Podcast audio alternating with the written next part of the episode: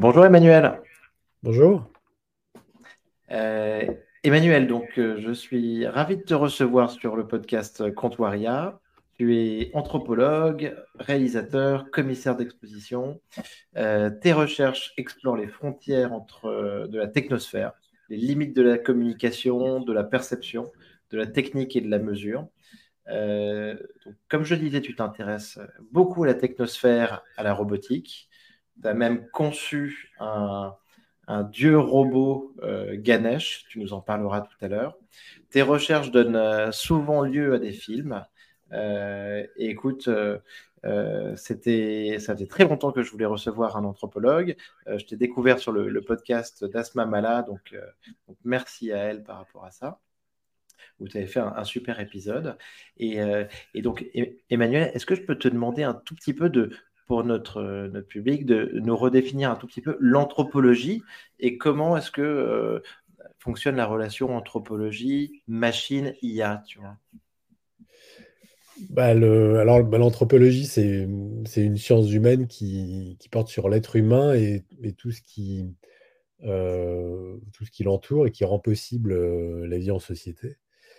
Et, c'est une science humaine qui, qui je dirais, fait le, essaye de faire l'inventaire de tous les possibles, euh, tous les modèles de société, euh, de toutes les formes de, parenté, des manières de, euh, je sais pas moi, de faire du commerce, de faire entrer en relation avec son environnement. voilà, donc, et qui regarde un peu ça dans, à la fois dans l'espace et dans le temps surtout dans l'espace. il y a beaucoup d'anthropologues qui travaillent dans des tribus reculées, mais de moins en moins, mais enfin toujours. Et puis il y en a mmh. beaucoup qui s'intéressent aussi à ce qui se passe dans la, modernité, et puis le, notamment dans ce qui se passe dans le domaine des technologies, parce que c'est intéressant la façon dont les, les sociétés occidentales se transforment euh, c'est Lévi-Strauss, qui était un grand anthropologue, qui disait qu'il y avait une, euh, une exotisation qui pousse du dedans dans les sociétés occidentales et que euh, voilà, avec la technologie, on allait vers de l'inconnu et vers des transformations, des métamorphoses qu'on ne savait pas toujours bien identifier. Donc voilà, on s'intéresse à tout ça, vers ce vers quoi on va et ce vers quoi on est allé. Eh ben, écoute, euh, ça va être, ça s'annonce passionnant et je pense que l'IA euh, va changer euh, nos vies, donc avoir un impact très important à plein de niveaux. Tu parlais de, la relation, par exemple, de, la famille, de la relation aux autres, du travail. Donc, tous ces changements, ça va être, ça va être dingue. Et donc, Emmanuel, est-ce que je peux te demander un petit peu pour toi, qu'est-ce qui se passe en ce moment avec l'IA générative? Est-ce que c'est une vraie révolution? Et d'où elle vient? Euh, alors, bon, euh, en fait, d'où ça vient, c'est, euh, je dirais, une, une, étape un peu décisive dans l'histoire de l'intelligence artificielle qui s'est développée depuis, en gros, les, années 50, et qui consiste à faire des, bah, des algorithmes qui peuvent apprendre par eux-mêmes. donc, ce, ce qu'on appelle le machine learning, qui est en plein développement. Euh, et 2017, ça a été une date un peu charnière parce qu'il y a des ingénieurs d'Harvard qui ont mis au point ce qu'on appelle les transformers, qui sont des. Euh, alors, dans ces, ces algorithmes euh, qui traitent de milliards de data, on a ajouté ce qu'on appelle des couches d'attention qui permettent de, en fait, à ces algorithmes de s'autocorriger dans leur recherche de données. Euh, donc on a appelé ça un peu à tort euh, une couche d'attention, parce que c'est assez anthropomorphique comme, euh, comme terme, parce qu'on imagine tout de suite qu'il y a une conscience derrière, mais il n'y a pas de conscience du tout. Mais, mais il y a une, une, couche de complexité en plus dans les, ce qu'on appelle les réseaux de neurones, mmh. qui fait que ces algorithmes peuvent alors apprendre par eux-mêmes à s'autocorriger. Voilà. Et la grande révolution, c'est en fait d'avoir multiplié ce qu'on appelle les modèles opaques, qui sont des modèles qui travaillent avec des, millions de paramètres. c'est le cas de ChatGPT. et puis d'avoir lâché, je dirais, dans la société, enfin, sur Internet, dans, nos vies, ces, algorithmes, parce qu'on est à la fois expérimentateur et expérimenté, c'est-à-dire qu'on fournit des datas par nos comportements et ça. Et, et, ces algorithmes ont besoin de, de nous pour se, mmh se, complexifier. Enfin, voilà. On le voit avec n'importe quelle interaction qu'on a sur. Même si vous prenez par exemple Google Traduction, chaque fois que vous demandez une requête à Google un problème, sur un problème de traduction, bah, l'algorithme apprend à, mieux traduire. Donc on est dans des interactions de ce type. Euh, et donc c'est un peu nouveau, c'est-à-dire qu'on est dans une société numérique où on est à la fois euh, effectivement tous un peu expérimentateurs et expérimentés sans le, sans le savoir euh, à notre insu. Mmh et donc ça crée effectivement, je dirais, un, rapport tout à fait nouveau à notre environnement. Ouais. Tu as été bluffé par l'arrivée de ChatGPT? Bah, alors, je n'étais pas bluffé parce que je, connaissais un peu l'histoire de l'intelligence artificielle, mais je suis bluffé par le, fait que ce soit arrivé aussi vite et que c'était mis en circulation aussi vite sans aucune espèce de garde-fou. Ça, j'étais très surpris. et, puis, je suis surpris aussi par euh, ce, ce qui intéresse les anthropologues, c'est pas tellement ce qui se passe sur le plan de l'ingénierie ou le plan technique, mais c'est surtout ce qui se passe au niveau des usages. Et, je suis frappé par, euh, ce que ça a créé au niveau. Euh, euh, j'ai vu énormément de gens qui multipliaient les podcasts, les, même des, cours en ligne pour montrer à la fois les limites, les problèmes que ça posait et tout ça. Donc il y a eu un, espèce d'élan, je trouve très intéressant dans la, communauté des amateurs, enfin des utilisateurs, pour euh, à la fois questionner, euh, s'interroger et pas prendre euh, la chose pour, pour argent comptant. Voilà, il y a beaucoup de problèmes qui se sont posés sur le vrai, le faux, qu'est-ce qu'on pouvait faire exactement, les, les, limites de tout ça. Et je trouve que ça a plutôt bien réagi dans l'ensemble, mieux réagi dans la communauté des utilisateurs que dans les médias qui ont, qui, qui, ont tendance à alimenter beaucoup les peurs et puis à jouer sur des vieux, des vieilles, euh, des vieilles peurs, notamment ce que, mmh. parce que moi j'ai appelé la guerre des espèces, qui est le, celle des humains contre les machines, qui est un vieux motif qu'on va retrouver dans la science-fiction depuis le 19e siècle, qui date de, de Samuel Butler, qui était un, euh, quelqu'un qui faisait des, un, romancier anglais qui, euh, qui écrivait des lettres à Darwin euh, qui était devenu berger en Nouvelle-Zélande et qui avait écrit un roman qui s'appelait Erewan, euh, qui était une sorte d'utopie, dystopie, etc. Euh, où il prévenait les gens qu'un jour, les, les, on serait aux machines ce que le, le, cheval et le chien sont à l'homme. ah oui, bah, belle perspective. Ouais. Donc la, guerre des espèces, c'est un, motif qu'on va retrouver encore aujourd'hui, hein, avec l'idée que les machines vont nous supplanter, vont, nous remplacer, etc.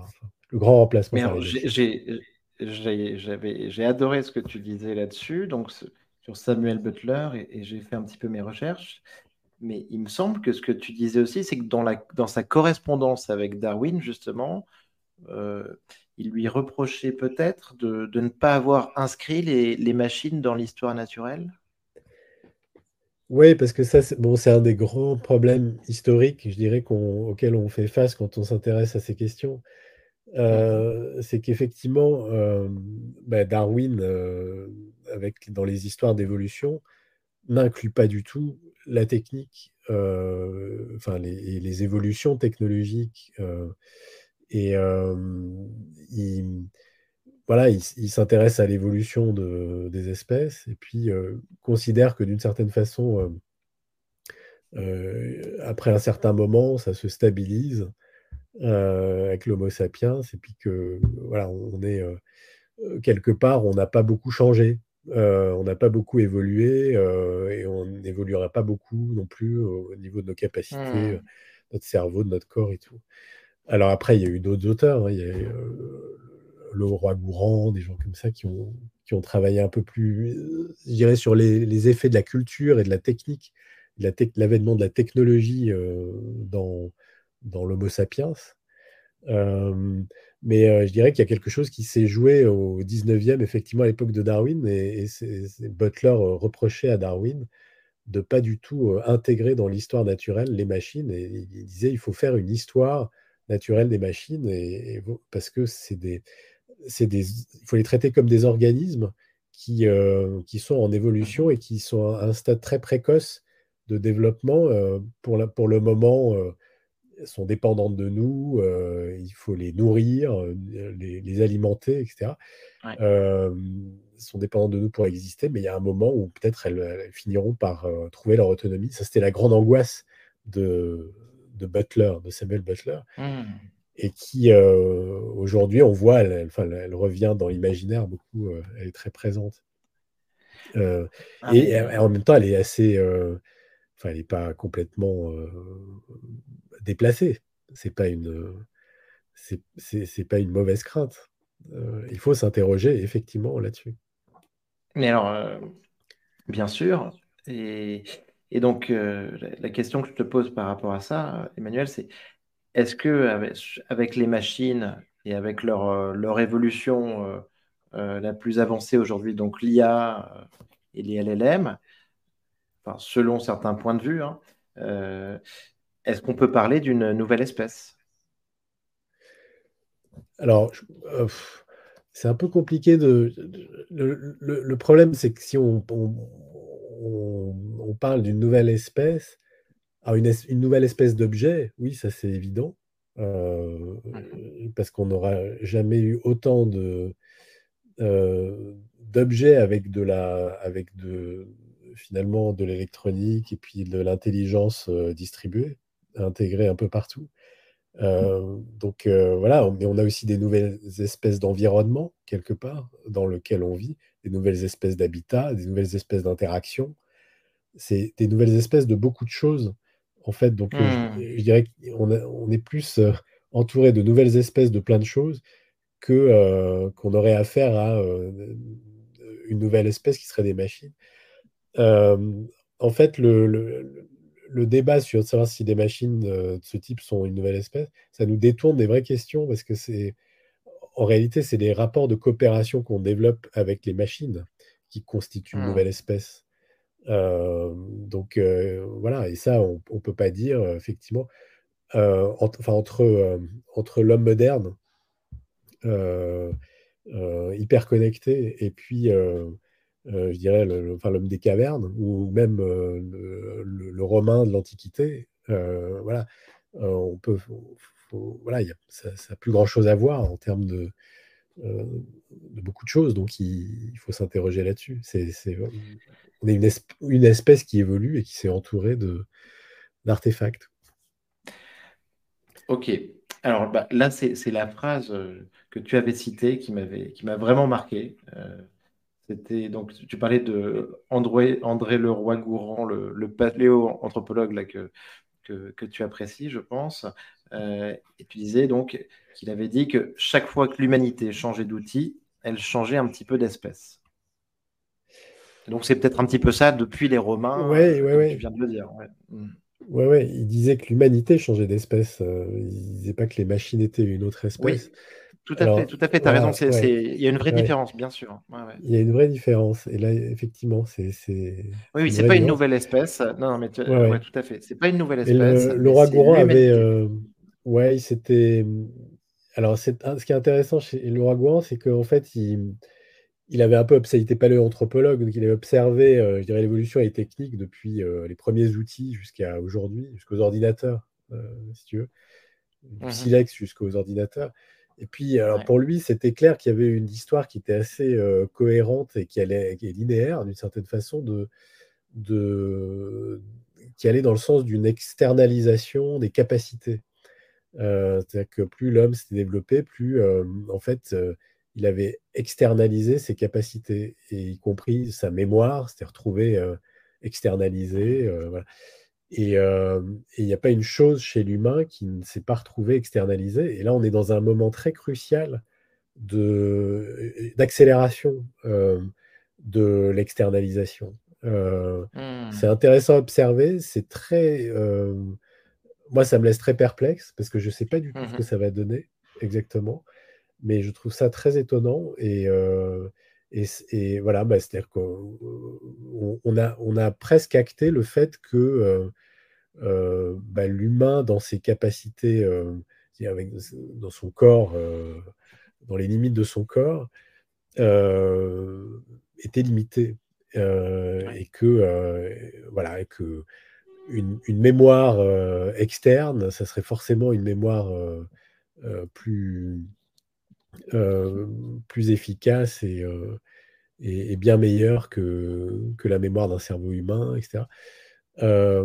donc il y, a, y, a, comme ça des, une sorte de presque de défaite euh, de, de, l'humain qui a été intégré, euh, presque accepté socialement. Alors c'est très curieux à, voir parce qu'en fait c'est quelque chose qui est dans le, raisonnement de beaucoup de, alors, de gens qui ont inventé le monde d'aujourd'hui sur le plan des technologies.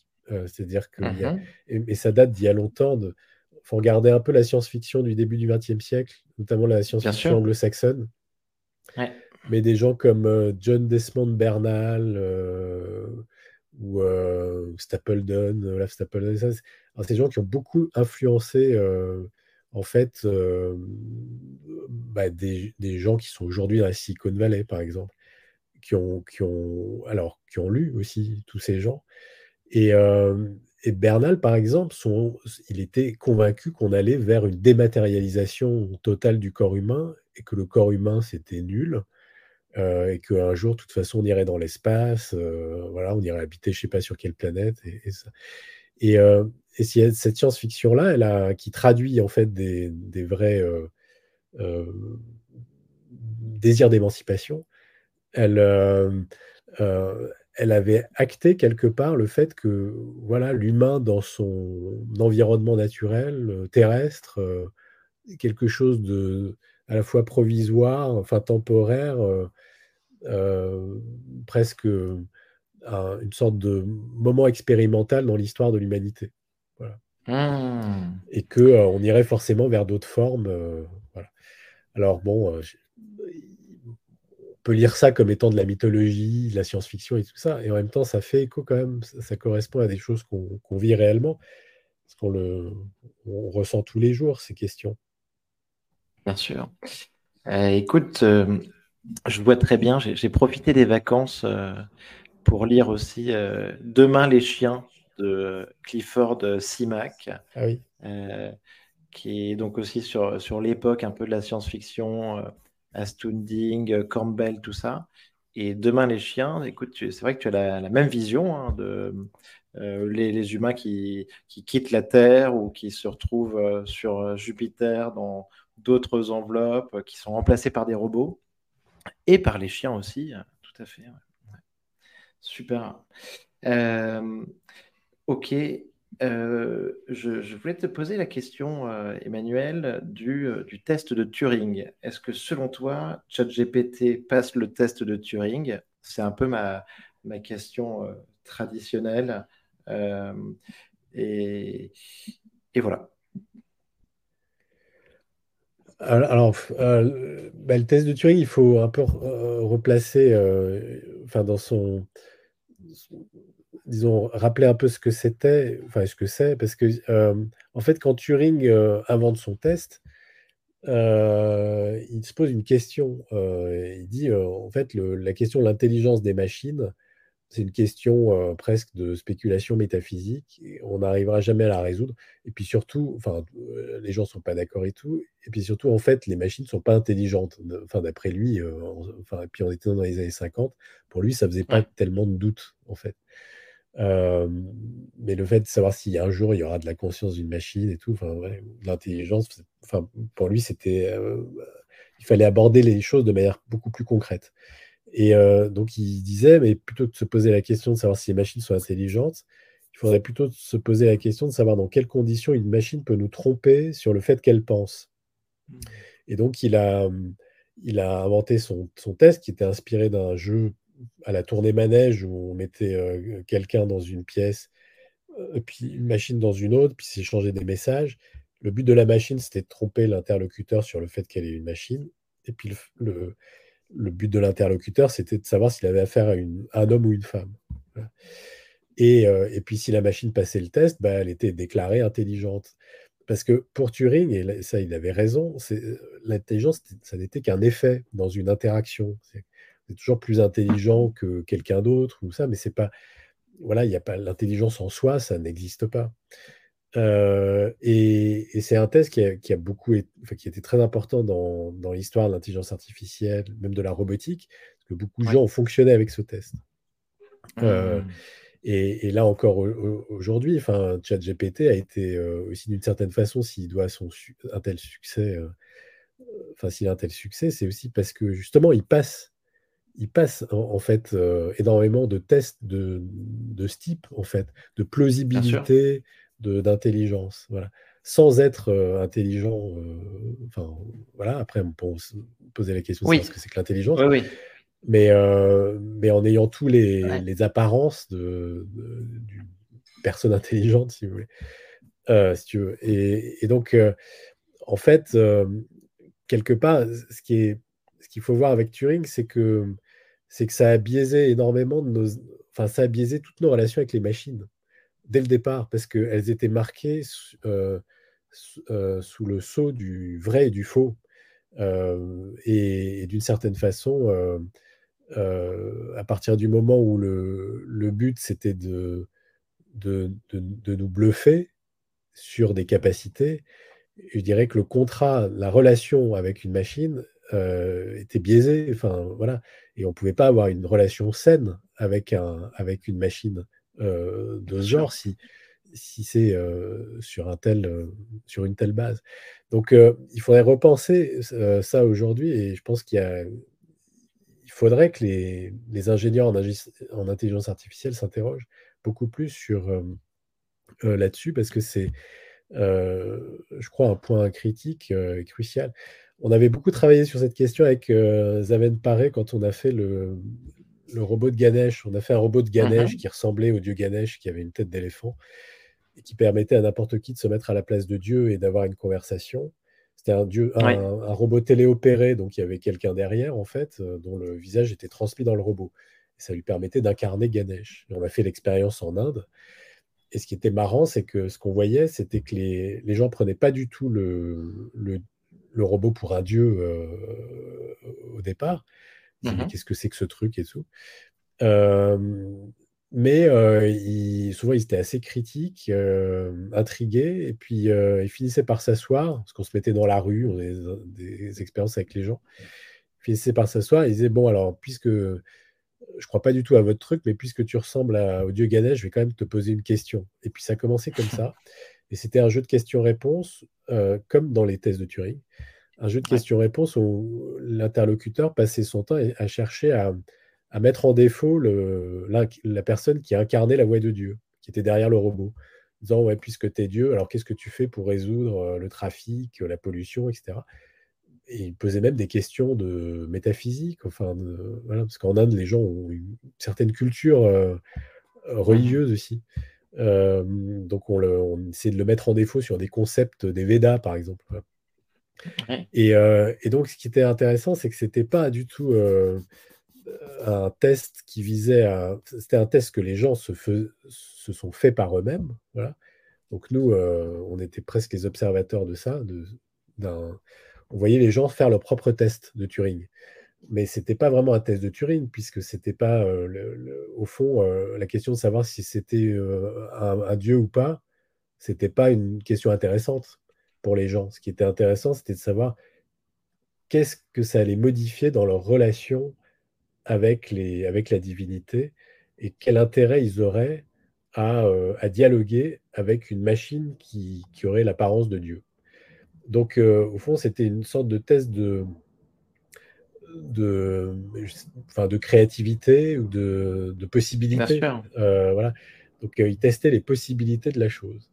Et, là, ce qu'on voit, c'est ce qui s'est passé avec ChatGPT. C'est ça qui est intéressant. C'est qu'en fait, le, la plupart des gens, ce qu'ils ont fait d'abord, c'est qu'ils ont fait leurs propres expériences. Et euh, la question, c'était pas tellement est-ce que ça nous donne des, vraies informations ou des fausses informations? Ça, on a vu que c'était pas ça l'intérêt. Euh, on a vu que ça, pour le coup, il y avait un problème. Euh, mais il y avait un autre test qu'il fallait faire. C'était quel genre de possibilités ça offre. Et là, les, ceux qui se sont le mieux emparés, je pense, de l'outil, c'est des artistes, c'est des gens qui ont voulu en faire un outil de création, qui ont écrit de la poésie avec, parce qu'en fait, naturellement, ChatGPT, en fait, c'est, euh, j'ai envie de dire que c'est presque un, poète euh, surréaliste euh, ou qui, qui fait du, comment appeler ça à l'époque des surréalistes, des collages, vous voyez Bien sûr. Tu vois, des, collages de mots, mmh. quoi. et, là, c'est quand même, ça devient intéressant de le, traiter comme ça. Mais ça, on, enfin, voilà, on ne pouvait pas le, le, savoir avant que ça, que ça émerge. Et autre chose, c'est que je pense qu'en fait, on est dans, un, dans un, une époque qui est très particulière dans l'histoire de l'intelligence artificielle, qu'on a un peu. Euh, enfin, que les, ingénieurs ont du mal à qualifier, mais en fait, ils ont, ils ont essayé de rompre. Euh, il, y a eu, il y a eu une première période où ils ont, ils ont cherché à, simuler le cerveau humain. Et on a, on a mmh vu que ça ne marchait pas, que c'était une mission impossible. Et donc, on s'est euh, resserré vers des objectifs beaucoup plus euh, euh, atteignables. Et, on a essayé de faire ce que alors un roboticien qui s'appelait Rodney Brooks appelait, appelle des intelligences sans représentation. C'est-à-dire au fond des simuler des choses, alors dans le vivant qui, qui, appartiennent aux animaux, aux humains et tout, mais qui sont des des mécanismes qui, euh, qui impliquent aucune forme de représentation, euh, qui sont des mmh. mécanismes lourds euh, sur le plan cognitif et qui sont très difficiles à, simuler par des machines. Et donc on est rentré dans cette espèce d'âge, de, deuxième âge, si tu veux, après avoir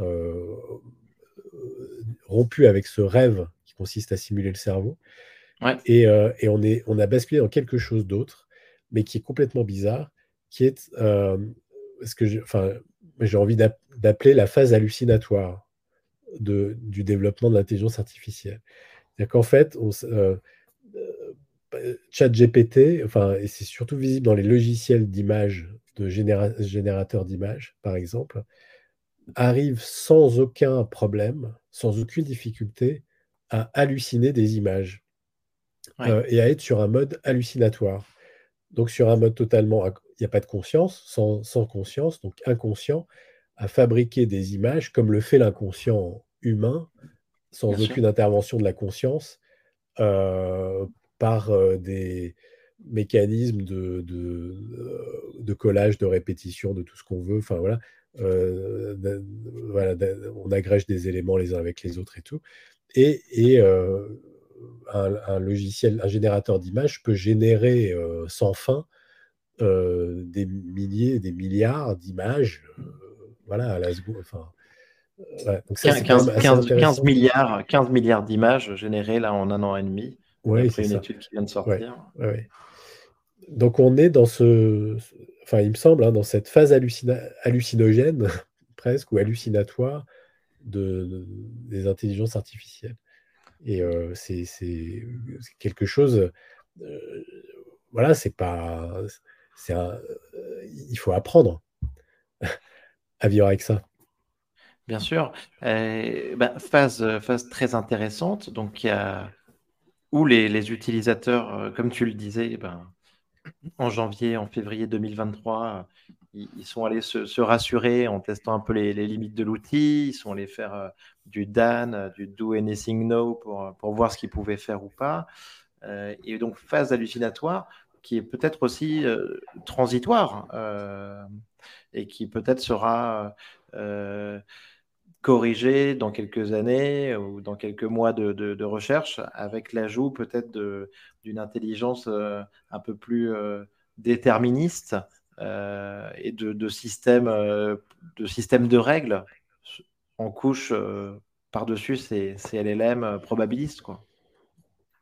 Oui ou pas, parce qu'il y a dans, enfin, dans l'histoire des techniques. En fonction des usages, hein, parce que l'usage artistique, oui, en effet. Mais on peut aussi, je, enfin, je pense qu'on peut rien prévoir à ce niveau-là, parce qu'il y a, il y a on, peut, on peut se dire que ça pourra déboucher sur, il pourra émerger quelque chose de ça, effectivement, qui est encore différent.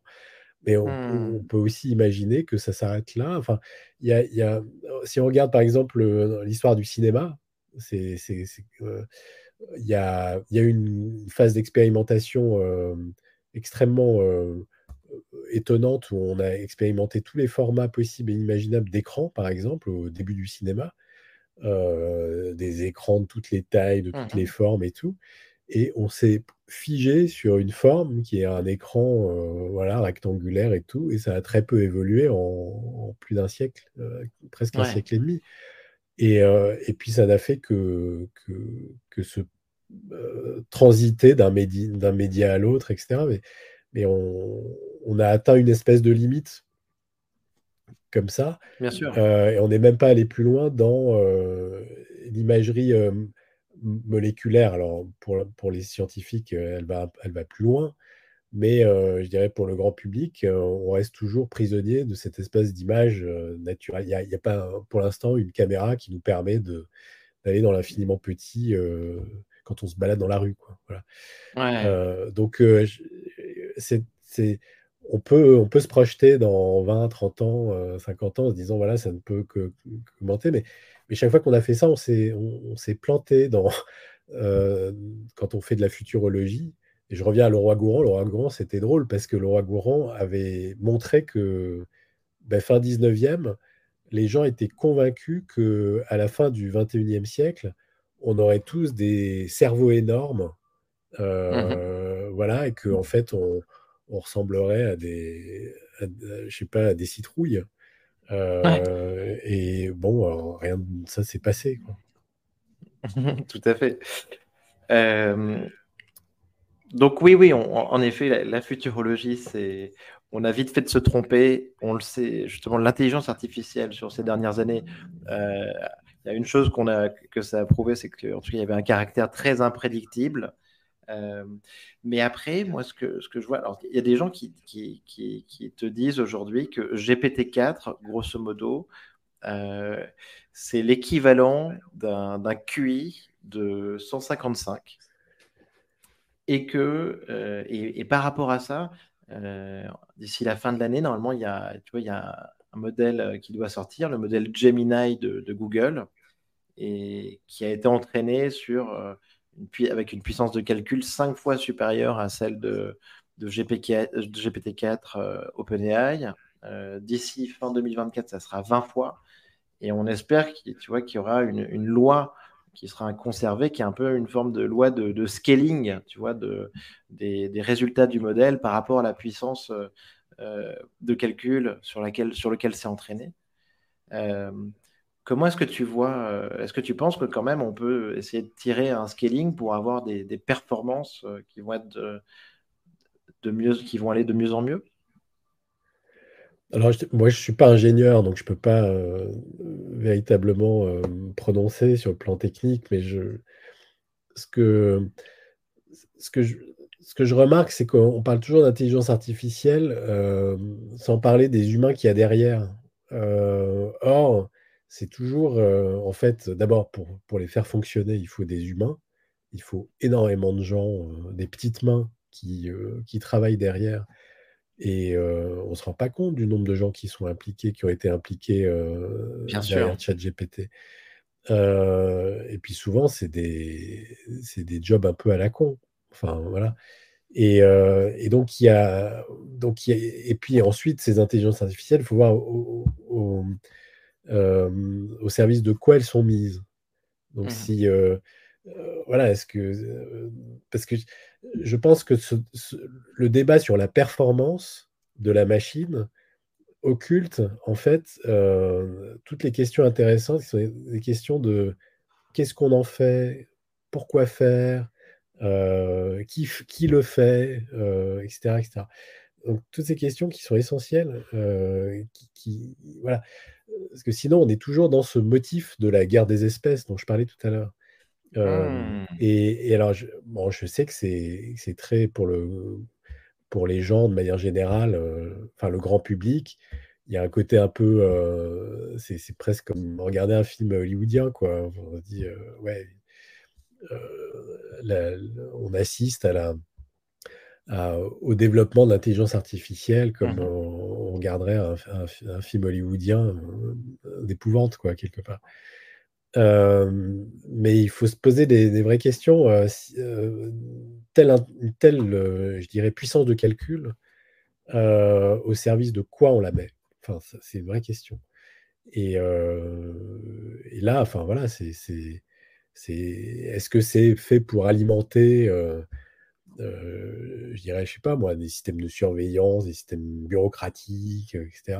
Ou est-ce que c'est fait pour euh, nous aider à trouver des solutions aux dérèglements climatiques Enfin voilà. Euh, voilà, donc je pense que sur le plan technique, il y a, on sait qu'on peut aller très loin dans les puissances de calcul. après, ce qui est déterminant, c'est les usages. C'est là, là qu'est l'inconnu, parce que les, les ingénieurs ne peuvent pas répondre à ça. Ils ne peuvent pas se substituer aux... D'abord, ils peuvent pas se substituer aux, gens pour inventer les usages de ça. Et puis, euh, voilà, ils ne font que... Euh, ils, ont, ils ont un raisonnement qui est, purement euh, technique, enfin, sur le, la, capacité, la performance de la chose. Et puis, on, voit bien que, ce que ça sert, c'est-à-dire que ça sert aussi à... au fond, partout, il y a besoin d'optimiser euh, des choses, euh, de gagner du temps, de, voilà, de, euh, de traiter le maximum de, données, etc. On, bon, on va mobiliser de l'intelligence artificielle. Il y a des hmm. époques où on fonctionnait sans, on fonctionnait sans gérer des milliards de données, donc voilà, et puis ça pouvait fonctionner assez bien, aussi. Donc, Non, non, mais je suis tout à fait d'accord, mais, mais tu vois, c'est quelque chose qu'on ressent là huit mois après euh, ChatGPT, c'est quand même, on se dit, euh, espérons que toute cette capacité de calcul euh, et toutes ces possibilités, que ça aille un petit peu plus loin que la productivité et l'optimisation dont tu parles. C'est ça, voilà. Pour peut-être aller sur un peu plus, tu vois, des, grandes découvertes. Et même, j'en parlais, en fait, il y, a, quelques années sur, les, sur DeepMind, AlphaGo, donc 2013-2016, il y avait quelques cas qui étaient déjà euh, un peu plus concrets. Euh, le protein folding, euh, les économies d'énergie sur, sur les serveurs. Peut-être essayer de, on espère, voir des applications un petit peu de, de, de ce type-là et pas être uniquement cantonné à la productivité, quoi, à l'envoi de mails ou au traitement de, tickets de support. Oui, ça c'est sûr, mais il faut, il faut évidemment une mobilisation, et je pense un, un vrai débat citoyen, que les gens se mobilisent là-dessus euh, de, façon très, très urgente, parce que c'est, c'est, essentiel, effectivement, d'inventer mmh. d'autres usages. Euh, et parce que sinon, on, se retrouve avec euh, vite dépassé en réalité par des.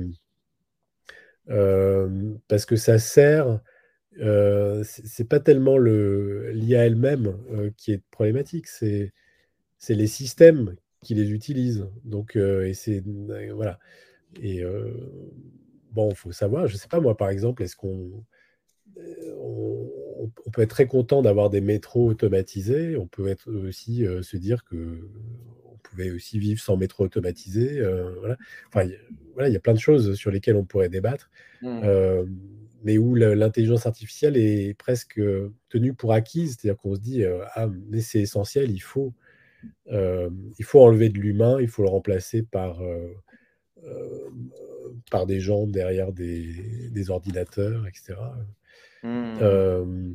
donc c'est en fait bon, c'est des questions qu'il faut se poser. moi, je travaille beaucoup en Inde où en fait en Inde bon il y a tout un les, enfin, les, gens sont très euh, euh, dans l'informatique et tout ça, et en même temps, il y, a eu, il y a toujours eu une espèce de réticence par rapport à tout ce qui était robotique. Mmh mais essentiellement parce que parce qu'en Inde, il y a, on a beaucoup de main-d'œuvre pour faire les choses. Donc l'idée de substituer des humains par des machines, C'est quelque chose qui est relativement récent et qui mmh. et qui n'est pas toujours vu d'un très bon œil. donc voilà. nous, on s'est aventuré dans une substitution en se disant voilà, enfin, c'est forcément bien. Bien sûr. Oui, oui. donc c'est aussi au niveau donc des, territoires, des, pays. Parce que justement, enfin, je te parlais bah, de, l'exemple de, de, Pepper au Japon, mais on comprend que, notamment avec la démographie, ils ont des enjeux qui sont très différents de, ceux de l'Inde. Euh, donc, euh, le robot Pepper au Japon, je te parlais aussi d'un robot Boomer, euh, un robot américain qui, qui, avait été utilisé en Irak. et en fait, à partir du moment où il avait été détruit, les soldats américains lui ont fait une, cérémonie funéraire et l'ont décoré euh, a posteriori. Donc on voit qu'en effet, on a, des perceptions très différentes euh, des robots. Oui, ouais, effectivement, oui. Quand on se déplace de, du Japon euh, à l'Inde, la Chine, même sur le. Mmh donc il y a des. ouais, ouais, en fait, il, faut, il faudrait diversifier davantage le, parce que les, rapports à la, technologie euh, sont, très divers euh, en réalité. Il y a plein plein de rapports possibles. Et euh, alors, et pas seulement, c'est pas seulement culturel.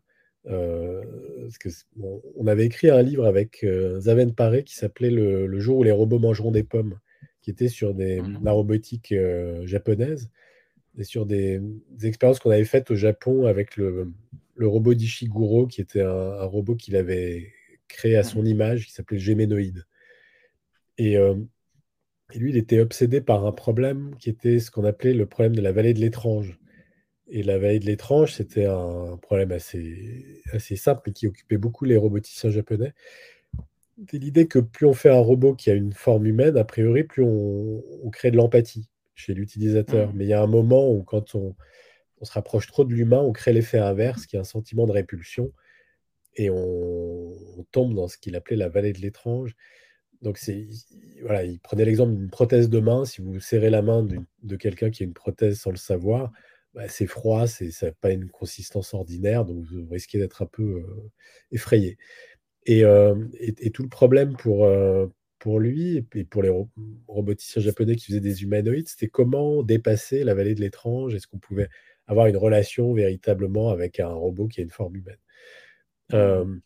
mais bon, après, on s'était déplacé en Inde, donc c'était un pays où, il y a beaucoup de divinités, tout ça. Mais les problèmes ne sont pas du tout les mêmes. On ne se pose pas du tout ces questions-là, mais vraiment pas. Enfin, c'est pas, c'est pas du mmh. tout les mêmes. Et, en Chine, le rapport à la technique n'est pas du tout le même qu'en, qu'en Occident, même si, enfin, aujourd'hui, on, on a, je dirais, on, on a l'impression de partager un monde commun. Mais en réalité, il y a des approches très différentes de, ce que c'est que la technique, de comment la technique et les technologies sont reliées au, monde et au, reste euh, du vivant et, tout ça. Et euh, il y a, enfin, je pense que même chez nous, enfin voilà, entre, euh, je sais pas moi, les, des, ingénieurs de l'INRIA qui travaillent sur l'intelligence artificielle et des gens qui font du hacking ou des gens qui vont fabriquer des machines agricoles euh, low-tech euh, dans, leur, dans leur garage. c'est pas du tout les mêmes univers, c'est pas du tout les mêmes. Qui font de la, permaculture. La, technologie, voilà, c'est ça. Mais il y a de la technique, derrière, il y a de la technologie, de la technique. Mmh enfin, voilà, c'est même, même des, des choses qui n'ont pas forcément de la, du high-tech sont, peuvent être très techniques. voilà. Il y a de la technique, à partir du moment où il y a du corps, ça c'est des grandes leçons d'un anthropologue qui s'appelait Marcel Mauss, à partir du moment où il y a du corps, il y a de la technique. Et bon, il appelait ça les techniques du corps, mais bah, euh, voilà, si vous avez un corps, vous avez forcément des techniques. Des techniques pour se déplacer, pour marcher, pour euh, euh, mmh. s'emparer des choses, pour voilà et donc, c'est dans cette. il faut se replacer dans cette, cette configuration-là, où, les techniques ne sont pas forcément la technologie au sens où on l'entend, et se dire où est-ce qu'on a besoin de, la, de, technologie dure, si je puis dire, où est-ce qu'on a besoin d'intelligence artificielle, où est-ce qu'on n'a pas besoin? Est-ce qu'on a, est-ce que notre mémoire a, est, forcément vouée à s'externaliser ou voilà que deviennent nos capacités de mémoire à nous, êtres humains, tout ça, voilà. qu'est-ce qu'on délègue, qu'est-ce qu'on délègue pas, qu'est-ce qu'on externalise, qu'est-ce qu'on externalise pas? C'est des vraies questions, en fait, presque philosophiques, qu'il faut se poser dans une société, qu'on ne se pose pas assez collectivement, parce qu'il y a des gens qui font des choix pour nous, d'une certaine façon, et qui nous mmh disent, bon, bah, là, vous n'avez pas le choix vous allez acheter le dernier iPhone, euh, vous allez vous mettre euh, un casque sur la tête, et puis euh, votre mémoire, bah, c'est pas très intéressant, ce qui, voilà, vous allez tout mettre sur un disque dur. Donc c'est un peu ça ce qu'on nous a. Enfin, ce, qu'on attend d'une certaine façon de, de nous, c'est qu'on réagisse comme des, des gens un peu obéissants. Ouais, oui, tu as raison. on nous demande de nous adapter aux technologies, en fait. C'est pas on est toujours uniquement les technologies qui s'y adaptent, mais, mais en fait, il y, a un inventeur, il y a une, innovation, il y a une entreprise qui met ça sur le marché, mais après, le, reste du monde, quand ça fonctionne bien, doit s'y faire, quoi, en fait. Oui, oui, et puis on, on, est dans un régime d'accélération aussi des, innovations où euh, on, on s'adapte, on est toujours en situation d'étrangeté par rapport à la technologie qui vient. Mmh. Et, ça, c'est quand même quelque chose d'assez particulier. C'est-à-dire qu'il faut toujours faire l'apprentissage euh, à nouveau. Et puis, il y a des gens qui, bah, voilà, on vieillit à un moment, on finit par euh, perdre le fil et puis on, c'est vrai, c'est vrai, c'est très, très marrant. C'est très marrant ça. À chaque, à chaque fois qu'il y a une nouvelle technologie, oui, je vois, je vois cette situation d'étrangeté, cette situation de, de, peur un petit peu, tu vois. Euh, tout à fait. Euh, Emmanuel, après, j'aimerais parler un petit peu des, des, des sujets euh, sociétaux aussi, et notamment il y, a un paradoxe que je, que je commande souvent ici, qui est le paradoxe de Moravec. Euh, tu sais, sur, et on peut le voir un petit peu par sur l'emploi. Ça fait quelques mois en tout cas qu'on utilise, qu'on parle un petit peu de ce sujet et qu'on dit que euh, on s'attendait à avoir une destruction d'emplois sur des, cols bleus, et finalement, c'est plutôt les euh, des professions du col blanc en fait ne semblent pas complètement protégées. Et ce paradoxe qui dit que, grosso modo, donc, ce qui est euh, difficile à faire pour l'être humain est compliqué pour la machine, euh, et, inversement, ce qui est facile à faire pour l'être humain est compliqué pour la machine, en disant que ça se repose, et là-dessus, je te demande un peu ta, confirmation, euh, sur, l'évolution, que des fonctions de base comme la perception, on les développe depuis des millions d'années, euh, les fonctions motrices, et par contre des fonctions peut-être un peu plus avancées comme le calcul, euh, la lecture, le traitement de données, la mémoire, c'est beaucoup plus récent. Euh, qu'est-ce que tu penses de, ça, Emmanuel? Bah, Je pense que c'est un... Alors Moravec, c'est quelqu'un qui a eu une importance dans, dans l'histoire de l'intelligence artificielle. Il vient à un moment qui est justement ce moment dont je parlais tout à l'heure, le moment où on rompt avec ce grand rêve de, faire la complexité, du, de reproduire la complexité du cerveau humain, euh, et, mmh. oui, on, se dit en fait, il faut travailler sur des choses plus simples et sur des, des fonctionnalités euh, plus simples, euh, partielles. sur des neurones. Comme ça qu'on. Ouais, ouais, ouais. Enfin, sur des. on, va faire des, des, réseaux de neurones, mais sur des, des circuits, euh, je dirais, euh, qui sont pas, qui visent pas à reproduire l'intelligence avec un grand I, mais qui consistent par exemple à s'adapter sur un terrain glissant, par exemple, ou voilà, qu'est-ce qu'on va faire pour, pour un robot s'adapter sur un terrain glissant, donc, il, a, il a participé à ce, mmh. cette prise de conscience euh, qu'il fallait, euh, euh, d'une certaine façon, changer de logiciel, si je puis m'exprimer ainsi, en, robotique et en, intelligence artificielle. Et avec ce constat, effectivement, que bah, on arrivait sur les capacités de calcul, on pouvait arriver à des choses assez incroyables. Donc sur le jeu d'échecs, enfin, des choses comme ça. Mais que sur des choses très simples, enfin qui nous paraissent très simples, comme, bah, je sais pas moi, regarder, suivre du regard quelqu'un dans les yeux, par exemple, pour un mmh. robot, ce serait compliqué, quoi. Enfin voilà, c'est des choses, c'est extrêmement compliqué. et Shiguro, dont je parlais tout à l'heure, travaillait là-dessus, sur qu'est-ce qu'il faut pour qu'un robot puisse, euh, euh, je dirais, avoir l'air plausible dans une interaction humaine, en face à face. C'est très compliqué parce qu'il y a un nombre de micro-mouvements, de, de regards, de mimiques et tout euh, qu'on fait, nous, en tant qu'êtres humains, qui sont. Enfin, non, c'est incroyable. On a un langage, je dirais, corporel qui est, qui est d'une subtilité, d'une vraiment extrêmement fin et donc, c'est très facile de débusquer un comportement machinique. Enfin, si vous avez à faire une machine qui imite un être humain, très vite, vous allez vous apercevoir que c'est une machine. Euh, et donc, euh, voilà, parce qu'il y a un timing, il y a plein plein de choses, des micro-mouvements qui sont... On, peut, on peut détourner le regard à certains moments, euh, se regarder dans les yeux pour se convaincre, ou je sais pas quoi. Enfin, c'est très... Alors, Bon, dans l'interaction amoureuse, c'est encore plus. Euh, voilà, on a, on a des regards qui sont pas du tout les mêmes quand on est dans une interaction professionnelle. Enfin, toutes ces mmh. subtilités-là, elles sont. C'est voilà, très complexe. Et donc, euh, effectivement, Moravec disait, mais en fait, tout ça, euh, bah, c'est des, des, millions d'années d'évolution qui font qu'on a intégré tout ça et qu'on que inconsciemment, notre corps reproduit, fait, fait tout ça, enfin, tous ces ces automatismes de manière euh, enfin, mmh. voilà, spontanée. Quoi. Euh, et, là, bah, l'intelligence artificielle n'est qu'un. Effectivement, je veux dire, c'est, on n'est pas, on n'en est pas du tout là. Euh, on n'en est pas tout là.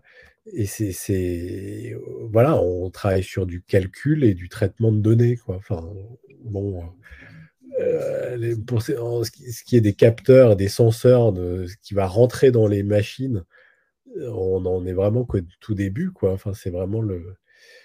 On est au tout début de plein de choses. Hein. On est au tout début des neurosciences. Euh, on ne sait pas, on sait pas grand-chose sur le cerveau humain en réalité, sur le fonctionnement du cerveau, même si on a déjà fait beaucoup de progrès. Mais on est au tout début des neurosciences et on est au tout début de l'intelligence artificielle. Enfin, euh, voilà, alors, si ça continue comme ça, si ça progresse et tout, on, va sans doute arriver à des choses euh, assez incroyables. Mais là, on est. pour l'instant, c'est le. c'est les, premières décennies, quoi. Les balbutiements. Oui, oui, complètement. Euh, j'aimerais te poser une petite question aussi, donc, donc au niveau sociétal. Bah, aujourd'hui, tu sais, donc il y, a beaucoup de rencontres qui se font euh, via des applications, euh, Tinder euh, notamment, qui changent un petit peu la rencontre. J'aimerais avoir un petit peu ton point de vue là-dessus et aussi sur le fait que ben, aujourd'hui on voit percer des, on voit des nouvelles applications qui utilisent les modèles de langage. Il y a Replica qui est assez connu, une autre application qui s'appelle Blush euh, qui en fait est l'équivalent de Tinder, sauf que tu vois, tu, tu vas matcher, discuter avec, euh, avec une IA euh, représentée pour le coup, tu vois, par, par un portrait de, de, de femme ou d'homme qui va être généré aussi par une imagerie de type mid-journée ou stable diffusion. Et, et voilà, et donc, comme, et après, c'est un petit peu aussi, tu sais, le, film Heure, qui au final euh, euh, semble assez, euh, assez, vrai, et semble un petit peu se, dérouler sous nos yeux. Comment tu vois ce, cette, relation, cette relation, ce marché de la rencontre à l'ère de ces nouvelles technologies?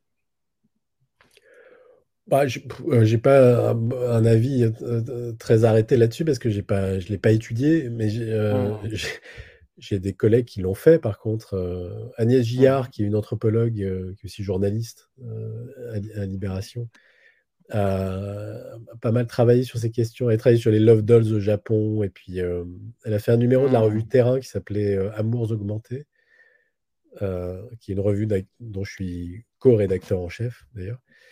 Et on avait fait aussi un numéro de la revue Gradiva qui s'appelait Robots étrangement humains, dans lequel il y avait. J'ai fait un article qui s'appelait Android cherche humain pour contact électrique. Et, mais alors, c'était pas, pas sur les histoires de Tinder, mais plus sur les robots, mmh effectivement, compagnons, etc. mais je, moi, j'ai l'impression que, enfin, ce que j'ai entendu, ce que j'ai vu de ce qu'on m'a dit de Replica et de tout ça, c'est que je, je vois ça comme étant très lié à ce qu'on a dit tout à l'heure sur le test de Turing. C'est-à-dire que, avec l'histoire du vrai et du faux, où, où, en fait, dès le départ, on est dans une relation biaisée parce que parce qu'elle est marquée sous le sceau du bluff.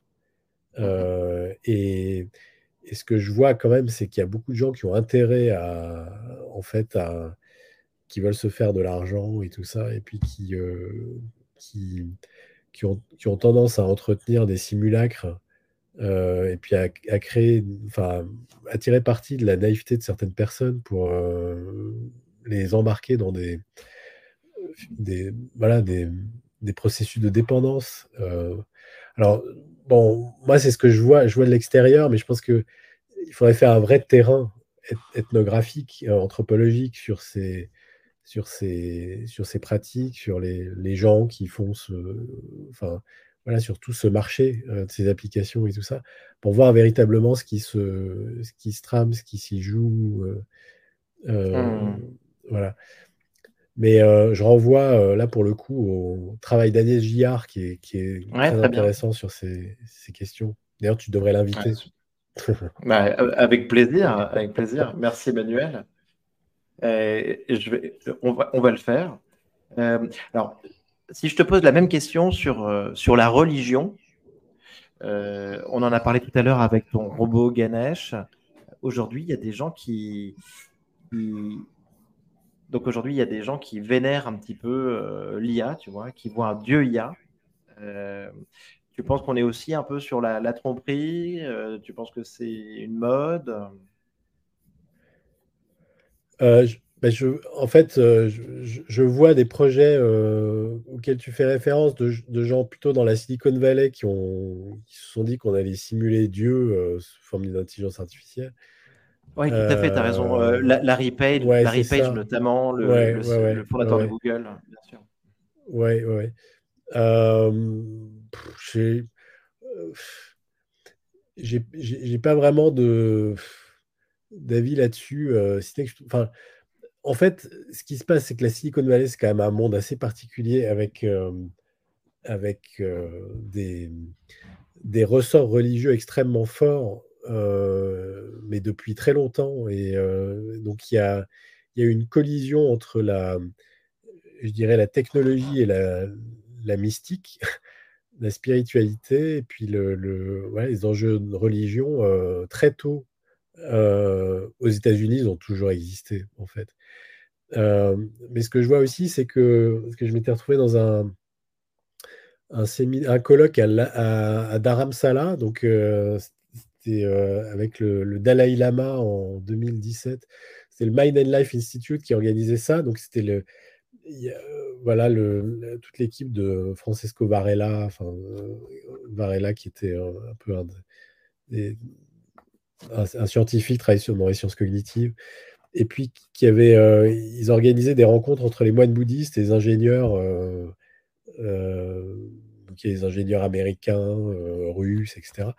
Euh, ils ont fait ça euh, depuis les années 80, il me semble, euh, où en fait, il y a des, des, rencontres qui se font entre science et religion sur des grands thèmes. Et moi, j'avais assisté à un colloque qui était sur la réincarnation à l'époque, où les, il y avait plein d'ingénieurs de la Silicon Valley qui étaient convaincus qu'un jour on pourrait faire du mind uploading et que le, le, numérique c'était le premier stade vers la réincarnation en gros. Et les moines bouddhistes regardaient Incroyable. les ingénieurs avec une certaine perplexité. Le Dalai Lama, ça l'amusait beaucoup. Euh, donc il s'amusait de ça en disant ben, euh, oui, pourquoi pas et, tout. Et puis en même temps, bon, je pense qu'il rigolait bien. mais il y, avait toute une, il y a tout un pan de la Silicon Valley qui a viré dans le néo-bouddhisme. ah, oui. ah oui, le néo-bouddhisme. Ouais, et qui développe un autre rapport aux machines que celui dont tu parles. parce que vouloir recréer Dieu par une intelligence artificielle, c'est très chrétien comme projet, si je puis m'exprimer ainsi. Mais les, les, bouddhistes n'ont pas du tout cette. enfin, voilà les néo-bouddhistes, en tout cas, n'ont pas cette, euh, cette vision-là des choses. Et dans le transhumanisme euh, tel qu'il existe, il y a énormément de, il y a des courants très, très différents. Et euh, voilà, il y en a qui vont plus vers, vers le christianisme, enfin, vers des, des formes, enfin, de, aussi de protestantisme, enfin, de, et, et, puis d'autres qui sont beaucoup plus influencés par le bouddhisme. donc c'est beaucoup plus divers que ce qu'on que ce qu'on croit. Et voilà, ben, nous, quand on avait fait ce dieu Ganesh, euh, alors c'était plus une provocation, mais euh, on a vu qu'il y avait des choses. Euh, en, Inde, les, les, les, dieux et les machines, ça fait bon ménage aussi. et ça fait bon ménage, voilà, parce qu'il y avait. De... J'ai créé un livre qui s'appelait Dieu et robots, qui était sur les, les automates religieux que les, euh, en Inde, on faisait beaucoup d'installations euh, rituelles euh, avec des, automates de divinité. donc l'idée que des dieux puissent avoir une forme machinique, s'incarner dans des machines ou des robots, pas du tout, voilà, impossible quoi. Ah mais là encore, il faut, faut, diversifier la chose parce que c'est là que c'est intéressant. Il faut, aller voir un peu euh, toutes les possibilités. Ok, on va voir ça. Euh, alors Emmanuel, j'aimerais te poser aussi une petite question. Donc, j'ai préparé euh, l'épisode en regardant quelques vidéos de, chercheurs, d'anthropologues, et j'ai vu un truc intéressant. C'était donc du professeur Armin Grunwald qui disait grosso modo que la technologie changeait la perception du monde.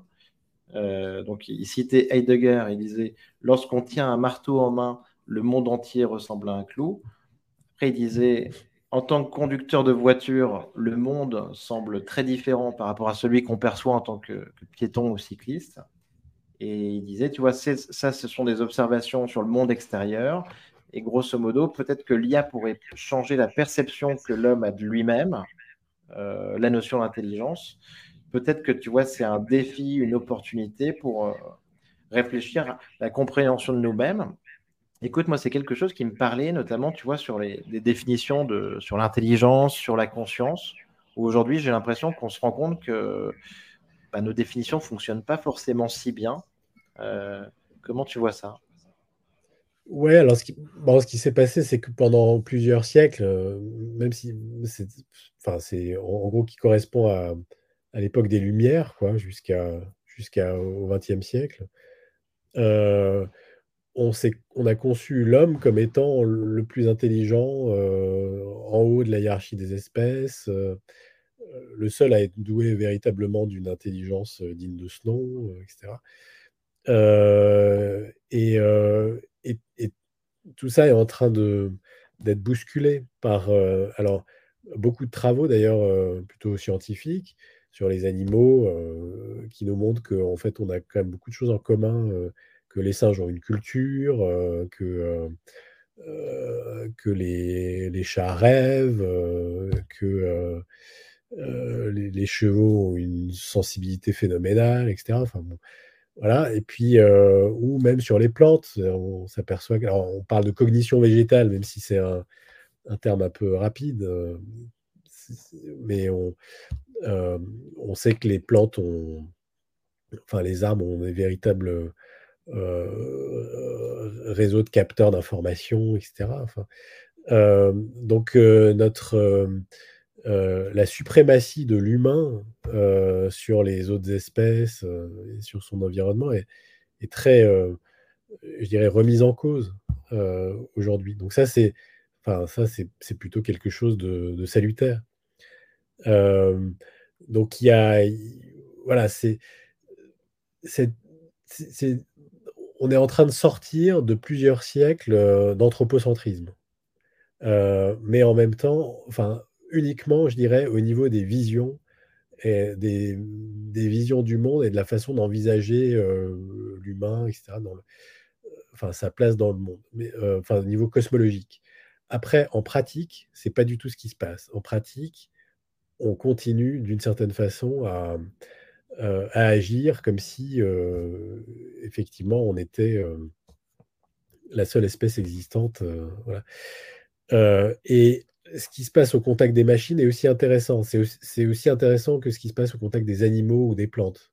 Euh, parce que euh, la machine, voilà, à force de, de, complexifier des machines, on s'aperçoit aussi que, voilà, bah, effectivement, l'intelligence telle qu'on l'a définie, bah, c'est pas euh, forcément limité à capacité de raisonnement, de calcul, de détection, de tout ça. Euh, donc il faut changer notre, euh, notre vision et notre définition de l'intelligence comme de la conscience euh, aussi. la conscience, c'est encore plus difficile à, définir. Mais c'est voilà, c'est des concepts de toute façon flous. voilà. Mais on a pendant très longtemps imaginé qu'on était les seuls à avoir une conscience et une intelligence. Ouais. Hmm. Bien sûr. Euh, j'aimerais te, parler une seconde aussi donc de, euh, du concept de, super intelligence. Euh, tu sais, c'est Emerging Super Intelligence de, Bostrom. Et je te disais que j'avais l'impression que c'est un auteur qui était hyper important, qui a été beaucoup cité, mais qu'on n'entend pas du tout depuis, depuis un an, grosso modo.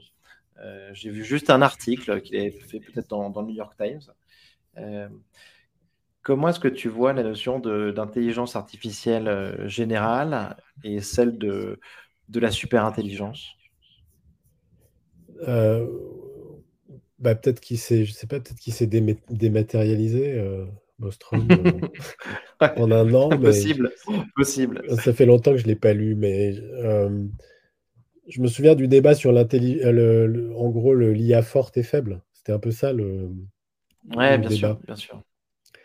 Euh, ouais, alors, je ne sais pas comment répondre euh, de manière intéressante à ça parce que je, en fait, je suis, un, je suis un petit peu fatigué par la façon dont les transhumanistes envisagent enfin, ces questions et essayent de nous embarquer toujours dans un espèce de projet de l'avènement d'un super quelque chose, euh, voilà, d'un super humain euh, immortel, euh, mmh.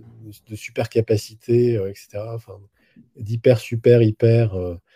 et donc, je, je, je, pense que c'est c'est le rêve américain, d'une certaine mmh. façon. Et que enfin, il me semble qu'il faudrait que les Européens réfléchissent un peu à la façon dont ils s'approprient euh, ces choses-là. Et, enfin, alors, bon, beaucoup de gens regardent ça avec un œil critique, mais euh, euh, voilà, on est plus dans des. En fait, on, s'aperçoit qu'il y, y, a des choses qui sont en train de changer radicalement avec l'intelligence artificielle. C'est des processus de coopération, de collaboration, de relation entre les gens.